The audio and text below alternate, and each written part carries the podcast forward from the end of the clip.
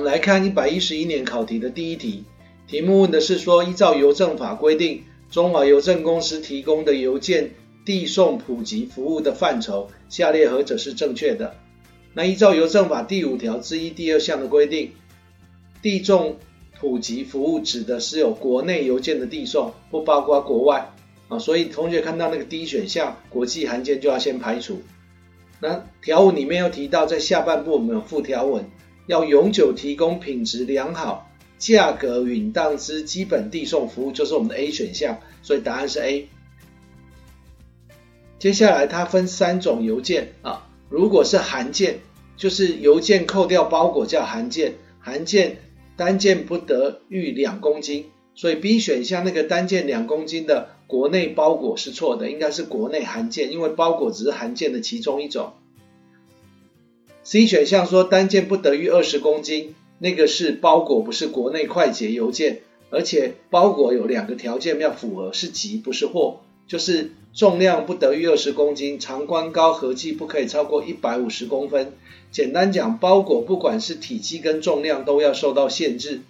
体积的部分是长宽高合计一百五十公分以内，重量是二十公斤以内，这样的包裹在国内递送才有永久提供品质良好、价格允当的基本递送服务，也就是递送普及服务的概念。所以 B 跟 C 选项那个数字没有错，可是它的。邮件种类错误了，那 D 选项国际函件也不包括在递送普及服务的范围里，所以这一题答案选 A。那从这个考题，同学要了解，我们考试主要还是测验以法律条文的内容为主，只是他会把法律条文啊依照不同的条项款目做切割，改为 A、B、C、D 的选项，那在里面去加工，把正确的调整成错误的，然后设成。题目是何者正确或错误，让同学判断。尤其是下列何者正确这样的一个问题，会有三个错误，一定要仔细判断。纵使你找到两个错误，你还是没办法选答案。如果他是问下列何者错误，就很简单，找到一个错的就可以写答案了。但是下列何者正确的话，就要排除三个错误，才能选出最正确的答案。然后第二题考法者啊，那法者偶尔考，他不是在。这个邮政三法都一直在测验法者。那依照邮政法规定，误收他人邮件，如果故意不返还，他有刑事责任还是行政责任要分清楚。这是比较轻微的，是不小心收了别人信，那故意不还他，所以他是两千到一万的罚款啊，不是两万到十万的罚款。因为罚款有三种啊，最重的是二十万到一百万啊，那最轻的就是这个两千到一万的罚款。另外，如果无故开拆他人邮件以逆窥视其内容，啊，那个部分会有拘役九万的罚金，就是 A 选项。那 C 选项那个部分是在另外邮政法三十六条，啊，有针对这个伪造、变造邮票等等的这些行为，有一个比较重的刑事处罚，啊，所以你要区分清楚。题目问的是误收他人邮件故意不返还，所以对到的罚则就是两千到一万的罚款，所以这时候答案只能选 D。好，第三题考邮政法三十三条，问你邮件如果已经这个遗失补偿之后，履行补偿后才发现原寄邮件的全部或一部，那要通知受领补偿人啊，从收到通知之日起是三个月内啊，做两个动作，退还补偿金的全部或一部，同时请求他交付。发现的原寄邮件啊，就是我们把邮件弄掉了，我们要给人家补偿金。可是后来又发现那个邮件或包裹找到了，那就通知这个受领补偿人把领的补偿金退回来，把我们找到邮原寄邮件还给他。所以这边有一个三个月的数字。那三十四条是邮件的补偿请求权，那边是六个月。那邮件的补偿金请求权是五年，所以三三三四三五都是属于数字题的考题。不管是退还补偿金的三十三条三个月，补偿请求权六个月，补偿金请求权五年啊，刚好都在三三三四三五三个法条。同学这三个条文要一起记好。好，第四题考邮政法十三条，它是考古题也出现过几次，针对邮件的类型啊啊。国内邮件适用邮政法，国际邮件适用国际邮政公约，所以它适用的顺序啊，它问你下列何者错误？A. 国际邮件当然就适用国际邮政公约。那非国际的就是指国内嘛，反面解释就适用邮政法，所以是 A 跟 B。那 A 跟 B 如果对，C 就一定错。各类邮件通通适用国际邮政公约或协定吗？当然不是啊。依照十三条的规定，他说原则上只有国际邮件事务才适用国际邮政公约或协定，除了这个以外，国内的都适用本法啊。所以有邮政法跟我邮寄国际邮政公约或协定两个适用的法规。所以简单来讲，再看一次 A 选项，国际邮件事务就对到国际邮政公约，国际对国际。那如果非国际邮件就是国内，国内的邮件事务就用国内的邮政法啊，这个是法规的适用，一个是国内法，一个是国际法，很简单。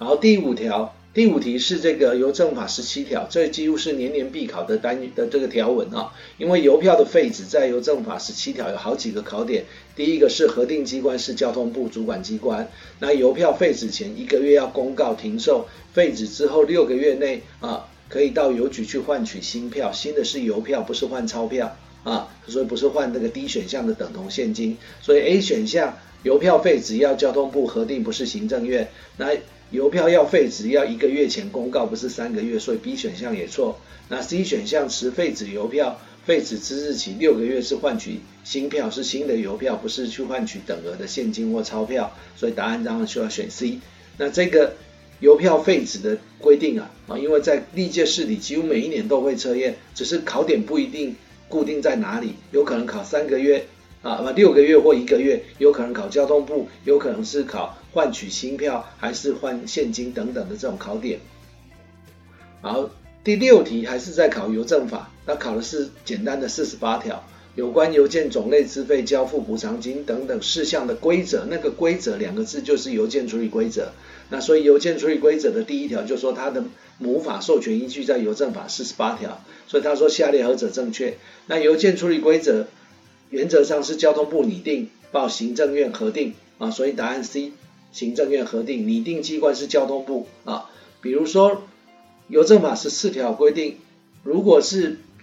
信函、明信片或邮件的资费，那是邮政公司拟定，报交通部核定。所以，我们只是邮政三法有一种考试类型是机关题，哪些事项是谁拟定、谁核定啊？这个在邮政储金汇兑法或简易人寿保险法也会考啊。不同的规定啊，尤其是在命令的部分，因为法律都是立法院三读通过，总统公布。那命令的部分有时候是由交通部来核定，有时候是由行政院来核定，那就要看它不同的一个规定啊。那这个四十八条的邮政法是由行政院来核定。好，接下来是邮政法第四条的考题，在第七题，它也几乎是年年必考的单元，因为邮政法第四条有十九个名词定义，它随便抽四个就可以来考。好，那这一题问你下列何者正确啊？A 选项，明信片之邮件不是属于印刷物啊，印刷物是新闻纸、杂志、书籍、型录啊，它不是这个明信片不是印刷物，明印刷物有自己的四个类型，所以 A 不能选。B 邮政认知证，它是一种证件。国际回信邮票券才是一种有价证券，所以 B 只有后段那个国际回信邮票券才是属于有价证券，均是错的。国际认国邮政认知证也要划掉。那 C 递送普及服务之标准啊，啊这个不是由行政院以命令定之啊，这个 C 选项也是错的。只有 D 印刷物资资费才是由这个。中华邮政公司来订定这个，我们刚刚有提到，这在十四条。我们来看后面的法条，邮政法第五条之一的第三项，前面已经考了一个递送普及服务，然后他说这个服务标准是由交通部来定，不是行政院啊。如果邮票要废止啊，邮票废止也是由这个主管机关交通部来核定，是邮票的式样图案价格才报到行政院去核定，还有邮件处理规则也是由行政院核定。在四十八条，所以这个谁核定的这种考题啊，其实蛮多的。那刚刚有提到邮政法十四条，现在就考出来的。如果是邮政法第六条第一项，这叫专营权邮件，仅限由邮政公司跟受其委托者递送的邮件，这种资费，中华邮政公司拟定要报交通部核定后实施。其他不是专营权邮件啊，像印刷物啊、小包包裹这些资费，都是中华邮政公司自行订定。但是资费要适当反映成本跟合理利润啊，不能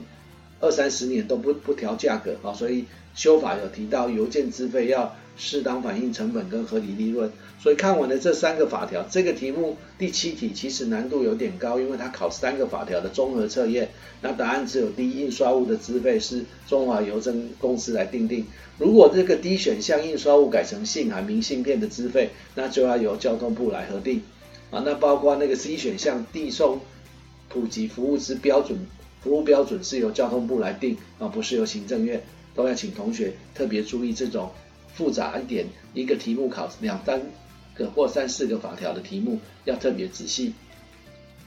好，第八题换单元考邮政出金汇兑法，那它考该法施行日期下列者正确。那邮政三法最后一条都是本法施行日期由行政院命定之，不管这一题改成邮政法或简易人寿保险法，还是就像你看到的第八题邮政储金汇兑法施行日期，三法都是固定答案，就是行政院命定之。所以如果一百一十二年。以后再考出来的邮政三法，他把第八题改成邮政法啊，把那个储金汇兑拿掉，或是改成简易人寿保险法的施行日期，答案都是 A，行政院已命定之。因为邮政三法的第一条都是立法目的，最后一条都是施行日期，所以他们的结构其实是很类似的。第九题，你看他马上考邮政储金汇兑法第一条，尾巴考完就考头，考那个立法目的，那立法目的有五个啊，A 是。鼓励国民储蓄就是下面的第一段，B 是促进资本形成，那 C 应该是要配合国家政策或增进民众便利，不是增进企业便利。最后是要保障邮政储金汇兑的安全。那一百一十年邮局的考试，邮政三法的第一条，总共考了三题，邮政法、邮政储金汇兑法、简易人寿保险法三法的立法目的各考一题。到了一百一十一年啊，他只考了邮政储金汇兑法的立法目的，那所以有可能在一百一十二年之后考简易人寿保险法，或回考回去考邮政法的立法目的都有可能。那施行日期跟立法目的都很简单，同学都一定要把它统整在一起，一次把它念熟。老师的课本里面都有帮同学做一个呃汇整的一个资料的编辑。那第十题。题目问说，邮政储金汇兑法的规定是由中华邮政公司发行，那由于其面额对持有人无条件、无记名的有价证券，看到无条件、无记名的有价证券就叫邮政礼券啊。那它的定义在邮政储蓄汇兑法第四条第三款啊，邮政公司发行不是交通部发行，它有两个无：无条件付款跟无记名。那它是有价证券，跟前面邮政法提到的国际回信邮票券一样，性质上都是有价证券。但是它是无条件付款跟无记名的有价证券，所以这一题答案要选 C，邮政礼券。十一题在邮政法跟邮政储金汇兑法都有相同规定，无行为能力人就是未满七岁的人或受监护宣告的人，限制行为能力人就是满七岁未满十八岁未成年的人。关于邮政事务或邮政储金汇兑事务，对中华邮政公司所为的行为，都视为有行为能力人的行为，通通都有效。所以 A 如果改有效，这样也可以选。那 B 是视为有行为能力人啊。那这个邮政储金汇兑法第五条啊，跟邮政法十二条其实都有相同的规定。这些无行为能力人或限制行为能力人啊，跟邮政公司所为的行为，通通会被视为有行为能力人的行为。好，十二题是一个简单的题目啊，那也是在邮政储金汇兑法里面常考的一个法条，就是十九条，它有。不同的内容，但是每一项都可以考。邮政法十九条第一项说，只有邮政这个存部除金的部分，每人每一团体仅限一户。因为除金有三种，就是存部除金、定期除金、划拨除金 A、B、C 嘛。那这三个只有存部除金，每人每一团体只能开一户啊，不能开第二户，所以答案要选 A。十三题又是考一个时效题啊，前面考了一个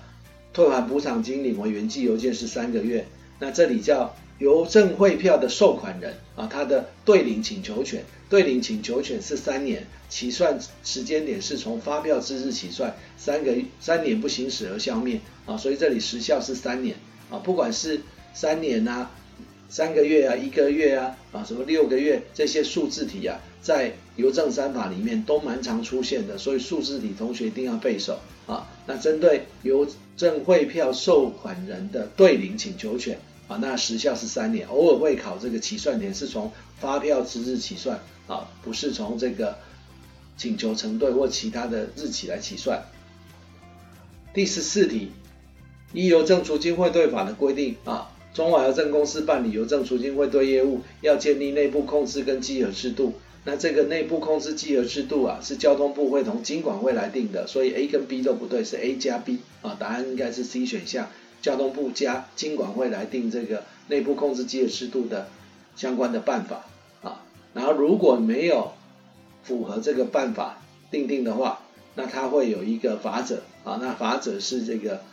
三十万到一百五十万的罚款啊，那下面那个法条是误指的，应该是邮政储金汇兑法第二十六条第二款，它打成简易人寿保险法啊，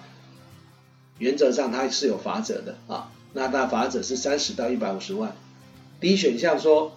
五十到两百五十万，那主要是中华邮政公司啊规避妨碍拒绝金管会的检查啊，才是罚五十到两百五十万。所以这一题又是考机关题。前面已经提到说这个邮票要废止啊，那要交通部核定，那有些邮件处理规则要行政院来以命令定制啊，施行日期行政院来定嘛。如果是内部控制机的制度的实施办法的部分，那个是由交通部会同金管会来定，又是考机关题。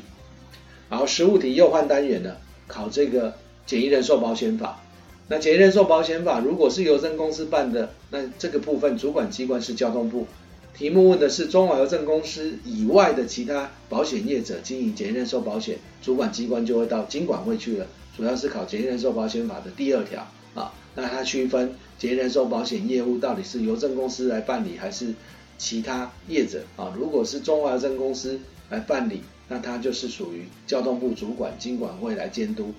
其他保险业者经营节能人寿保险业务，通通都是金融监督管理委员会作为主管机关。